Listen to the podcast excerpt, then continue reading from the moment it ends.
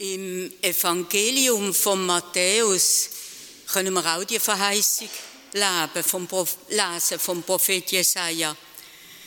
Und man muss sich vorstellen, die ist damals schon viele Jahrhunderte Jahre alt gewesen. Der Evangelist erklärte so den Hintergrund von der Geburt Jesu. Dies alles ist geschehen, damit in Erfüllung gehe, was der Herr durch den Propheten gesagt hat. Siehe, die Jungfrau wird schwanger werden und einen Sohn gebären, und man wird ihm den Namen Immanuel geben. Das heißt, Gott mit uns. Mit der Prophezeiung hören wir zuerst einmal etwas ganz Alltägliches. Eine junge Frau, die schwanger ist und ein Kind bekommt. Es wird aber auch etwas anderes deutlich, dass es der Spruch ist von Gott menschlich zu sein, uns zu erreichen in unserer Alltäglichkeit. Seine Zeichen unter uns fast unmerklich zu setzen, fast unbemerkt, aber nachhaltig. So, dass wir es erst mit der Zeit merken und immer mehr merken, dass etwas Großes, etwas Außerordentliches geschehen ist und dazu braucht es auch, dass die uralte Verheißung beim Evangelist Matthäus wieder aufleuchtet. Und wir merken, dass durch lange, lange Zeitdauern von Gott etwas vorbereitet, in die Weg geleitet worden ist, damit es jetzt für uns zur Wirklichkeit werden kann. Es ist eine besondere junge Frau und eine besondere Geburt. Und das möge bei uns aufleuchten, immer neu in unserem alltäglichen Leben, dass wir uns eilen auf das Mysterium von dem Christus, von ihm seiner Geburt, von ihm seinem Leben hier, von seinem Tod. Der Christus, der uns vor Zeiten angekündigt worden ist und jetzt immer bei uns ist, immer wieder neu kommt und unserem Weg vorangeht.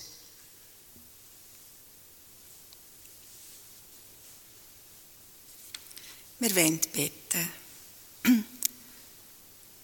Du Gott, kommst uns entgegen. Öffne unsere Ohren für die leisen Töne. Öffne unsere Augen für das Licht.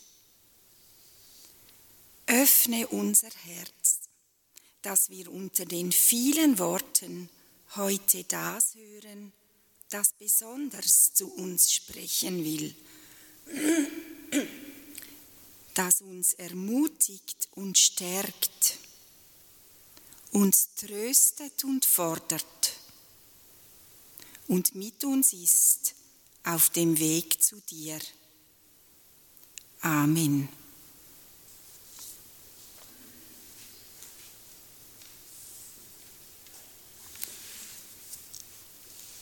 Mir geht es so, dass ich in diesen Tagen fast wie in einem Sog auf das Fest zulebe.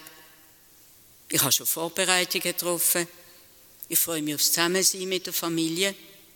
Ich mache mir Gedanken über Geschenke. Vielleicht geht es Ihnen auch so. Vielleicht dürfen Sie Familie erwarten, Verwandte, Freunde oder Sie sind selber eingeladen. Wir möchten es doch schön haben mit unseren Nächsten. Wir möchten, dass lästige Schatten und störende Zwischengeräusche sich auflösen würden, dass es uns leicht wird ums Herz und wissen doch, dass wir in einer Welt mit schlimmsten Krieg und Konflikt leben, fast vor unserer Haustür.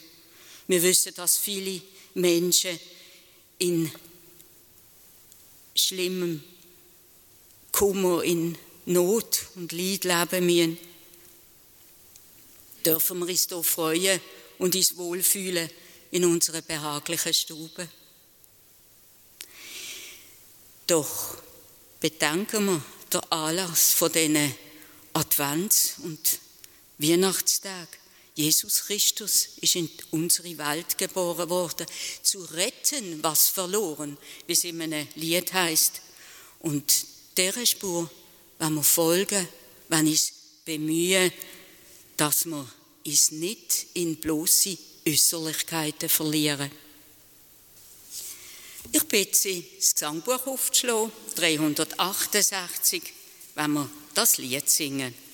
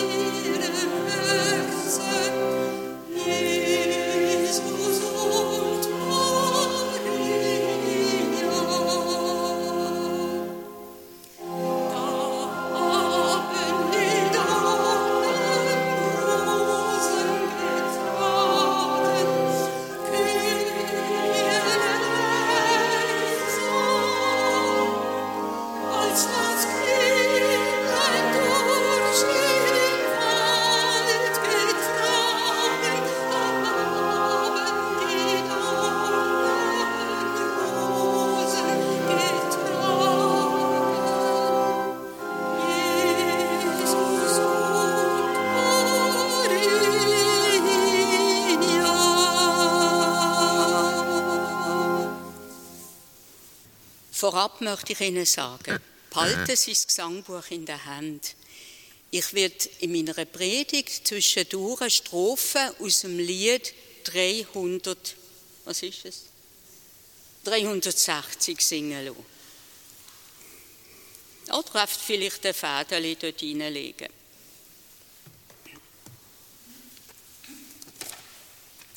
Liebe Gemeinde, ich weiß nicht, ob Sie Theodorskirchen am Wettsteinplatz von innen kennen. Dort in einem Seitenschiff hat es nämlich ein Abbild, ein Bild, ein großes Gemälde vom heiligen Christophorus. Die Kirche ist, ich meine, die in den 50er ist sie renoviert worden und seither ist das Bild nur, nur, nur noch etwa drei Meter hoch. Vorher ist es überlebensgroß, hat die ganze Wand bedeckt. Der Christophorus, der ist ein hühnehafter Mann. Und er ist es dort auch in der Theodorskirche so dargestellt gewesen, wie man ihn an vielen Orten, vor allem früher, hat können sehen, mit einem dicken Stock, wo grüne Zweige draus sprießen und ein Kind auf dem Arm oder auf der Schulter. Früher ist er vor allem so im Tessin oder im Graubünden hat man ihn viel gesehen, überlebensgroß, eben so an der Aussenwand, an der Aussenfassade von einer Kirche gemalt, wo er der Reisenden, er ist nämlich der Schutzpatron von der Reisenden und der Fahrenden, dass die das schon von weitem gesehen haben und wieder neue Kraft haben können schöpfen. Und der Christophorus trägt den Namen von, vom Christuskind. Es ist nämlich das Christuskind, das er trägt. Und Christophorus heißt der Lichtträger oder der Christusträger. Die Legende von ihm geht so. Er hieß nicht von Anfang an Christophorus. Es heißt, er habe zuerst Reprobus oder auch Opherus geheißen, also das Latinisch heißt der Verworfene. Und es wird erzählt, er habe einen Kopf gehabt, der einem Hund glich. Man hörte sogar, er habe Menschen gefressen. Er war ein Riese, ein Hühne mit ungeheuren körperlichen Kräften. Dieser Christophorus oder auch Reprobus war von der Idee besessen, nur dem Mächtigsten der Welt zu dienen. Und so kam er zu einem großen König, von dem man sagte, dass es keinen größeren außer ihm gäbe. Dieser König nahm Christophorus auf, seinen ungeheuren Kräften wegen. Er nahm ihn mit Freuden auf und ließ ihn an seinem Hof dienen. Eines Tages sang ein fahrender Musikant dem König ein Lied vor, worin der Name des Teufels oft genannt wurde. Und jedes Mal, wenn dieser Name fiel, bekreuzigte sich der König. Christophorus wunderte sich darüber und fragte ihn nach dem Grund. Der König wollte es ihm aber nicht sagen. Da sagte Christophorus, sagst du es mir nicht, so bleibe ich nicht länger. So zwang er den König, bis dieser schließlich sagte, wenn ich den Namen des Teufels höre, muss ich mich bekreuzigen, denn ich fürchte, dass er sonst Gewalt gewinnt über mich. Da sagte Christophorus, fürchtest du den Teufel? So ist doch offensichtlich, dass er größer und mächtiger ist als du. Ich glaubte aber, dass ich in dir den mächtigsten Herrn der Welt gefunden habe. Das stimmt also nicht. So lebt denn wohl, ich will den Teufel suchen, dass er mein Herr und ich sein Knecht sei. Und so verließ er den König. Auf seinem Weg kam er in eine Einöde, da sah er eine große Schar Ritter. Einer von ihnen war wild und schrecklich anzusehen. Da fragte Christophorus, wohin er fahre der, Entschuldigung, der, also da, was so wild aussieht, fragte. Er antwortete, ich suche den Herrn Teufel, denn ich wäre gerne sein Knecht. Da sprach der Ritter, ich bin der, den du suchst. Da versprach ihm Christophorus seinen Dienst für ewige Zeiten. Einmal gingen sie auf einer Straße, wo ein Kreuz am Wege stand. Als der Teufel das Kreuz sah, floh er voll Angst, verließ die Straße und führte Christophorus einen rauen, wüsten Weg. Der wunderte sich darüber und fragte ihn, weshalb er geflohen sei. Der Teufel wollte es ihm nicht sagen, aber Christophorus sagte, Sagst du es mir nicht, verlasse ich dich. So zwang er den Teufel, bis dieser sagte, es ist ein Mensch gewesen, Christus Jesus mit Namen, den hat man ans Kreuz geschlagen. Und wenn ich dieses Kreuzes Zeichen sehe, fürchte ich mich und muss fliehen. Da sagte Christophorus, so ist denn dieser Christus größer und mächtiger als du. Also war meine Mühe umsonst und ich habe den mächtigsten Herrn der Welt noch nicht gefunden. Lebe wohl, ich will von dir scheiden und den Christus suchen. Liebe Gemeinde, was steht hinter dem Wunsch von Christophorus, dass er nur dem Mächtigsten dienen will? Ich stelle mir vor, er sucht jemanden, der stärker ist als alle Schrecken von dieser Welt.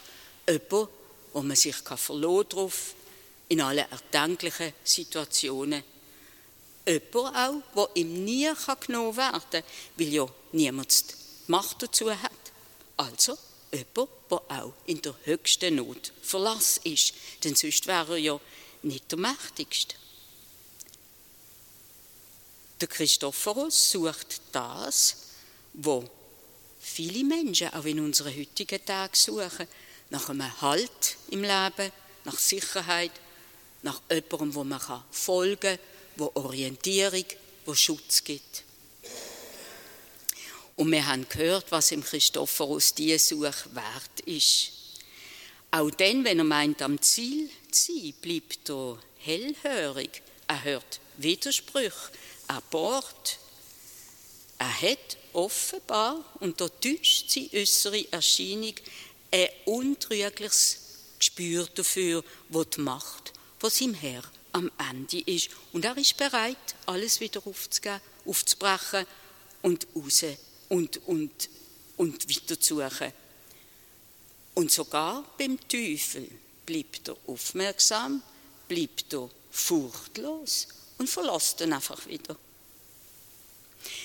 Auch uns passiert es dass wir merken, dass wir aufs falsche Ross gesetzt haben. Und auch, dass das, was früher einmal hilfreich war, heute nicht mehr hilft. Dass wir dann, wie Christophorus, bereit sollten sein, weiterzugehen, Irrtümer, austretende Wege hinter uns zu lassen, neue Türen aufzumachen, neue Sichtweisen zu entdecken. Ich habe mir weiter überlegt, wie man die Legende vom Christophorus in der heutigen Zeit erzählen könnte. Da wäre es vielleicht nicht der Teufel, der man dann hat, äh, dient hat, sondern der Tod. Da fürchten nämlich heutzutage viele. Und der Tod scheint übermächtig zu sein.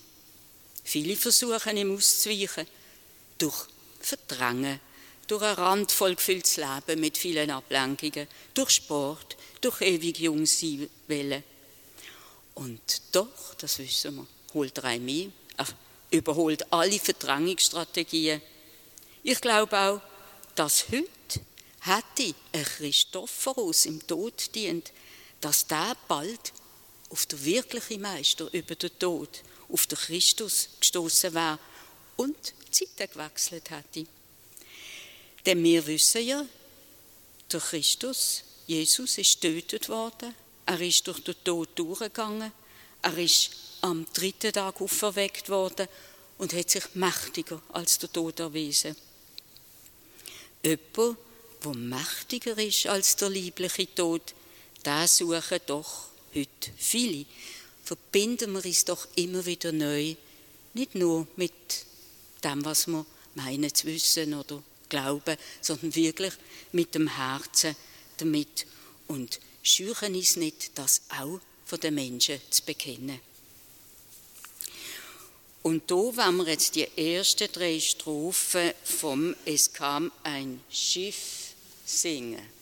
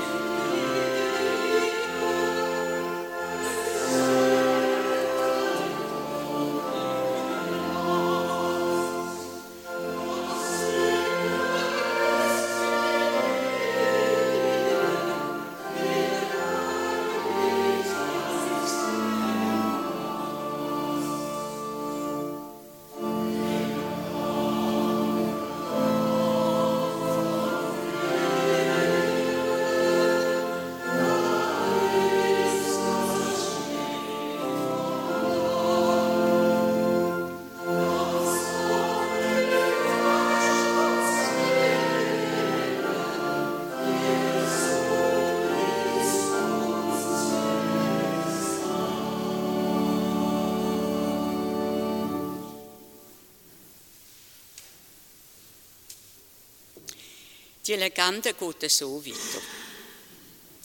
Christophoros suchte nun lange Zeit nach dem Christus.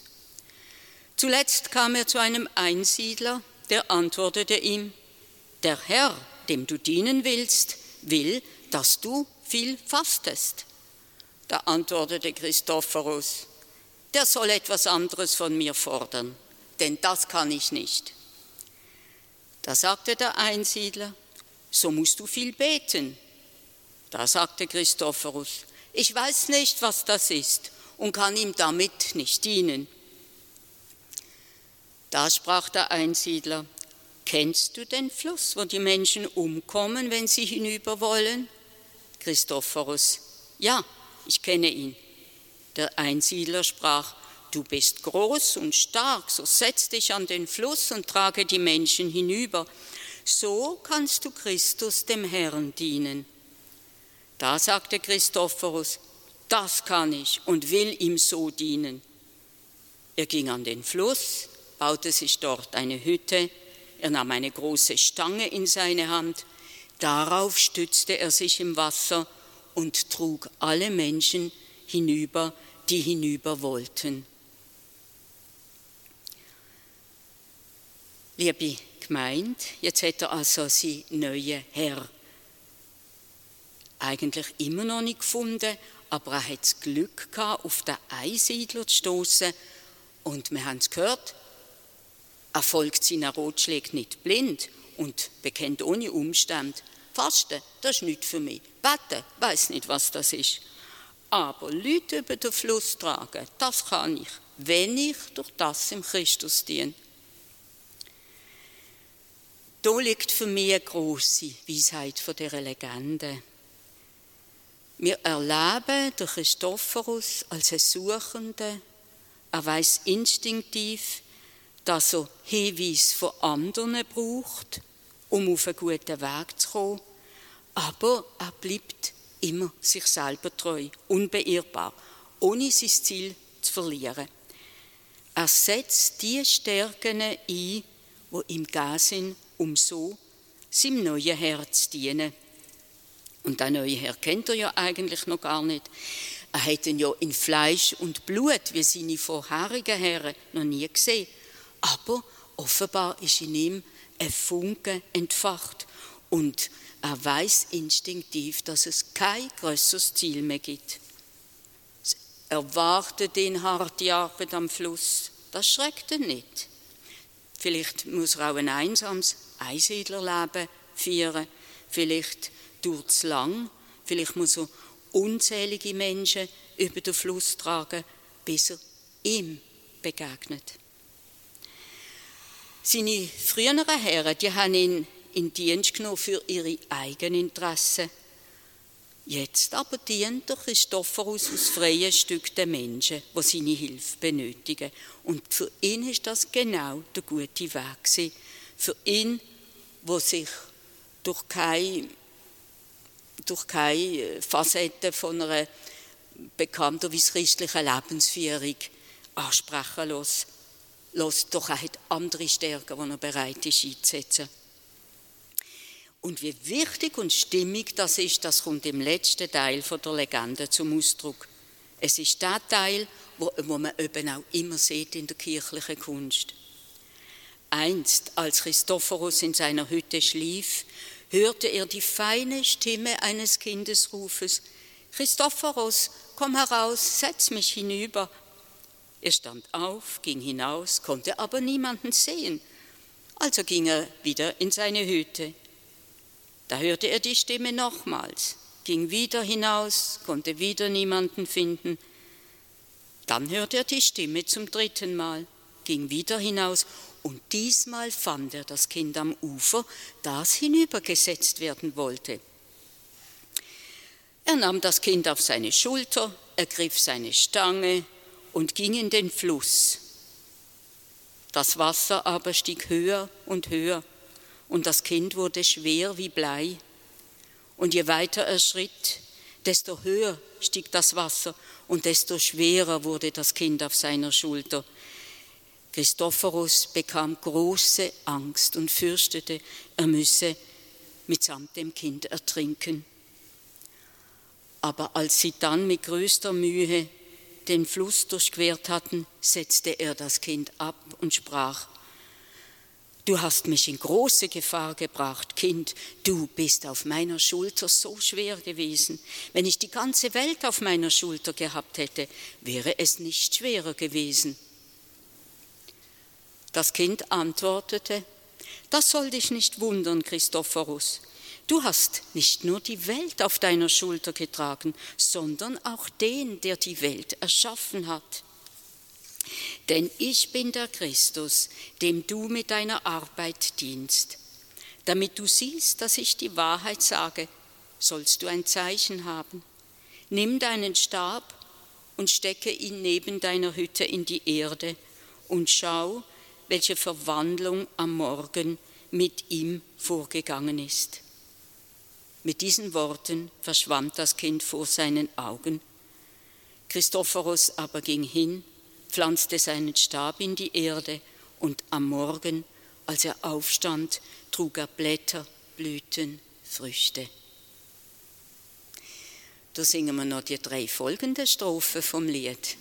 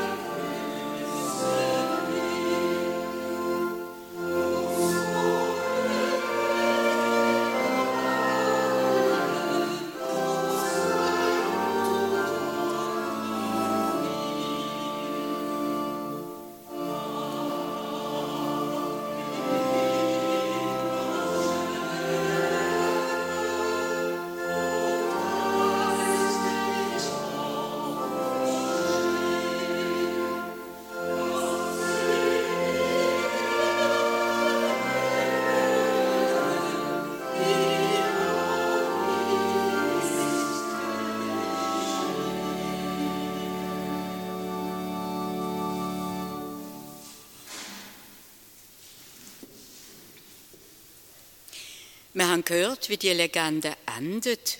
Uns blieben einprägsame Bilder, der Fluss als Bild für den Übergang. Und so Übergang haben wir ja einige im Leben zu bestehen. Sie können Angst machen. Jede Schwelle, die wir überschreiten ist mit Loslassen, ist mit Angst vor dem Unbekannten verbunden. Aber an jedem Übergang und sicher am letzten Übergang vom Leben zum Tod, zu neuem Leben, begegnen wir im Christus, so wie der Rot vom Einsiedler an Christophorus gelautet hat, er solle am Flussübergang warten.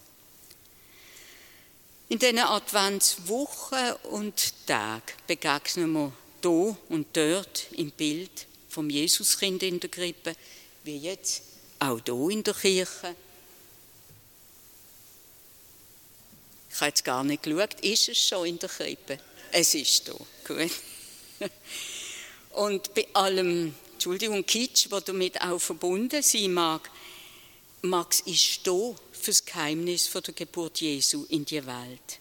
Da Jesus will in uns als der Christus zur Welt kommen, als der Immanuel, als der immerwährende Anfang, als der Weg und als Ziel. Amen.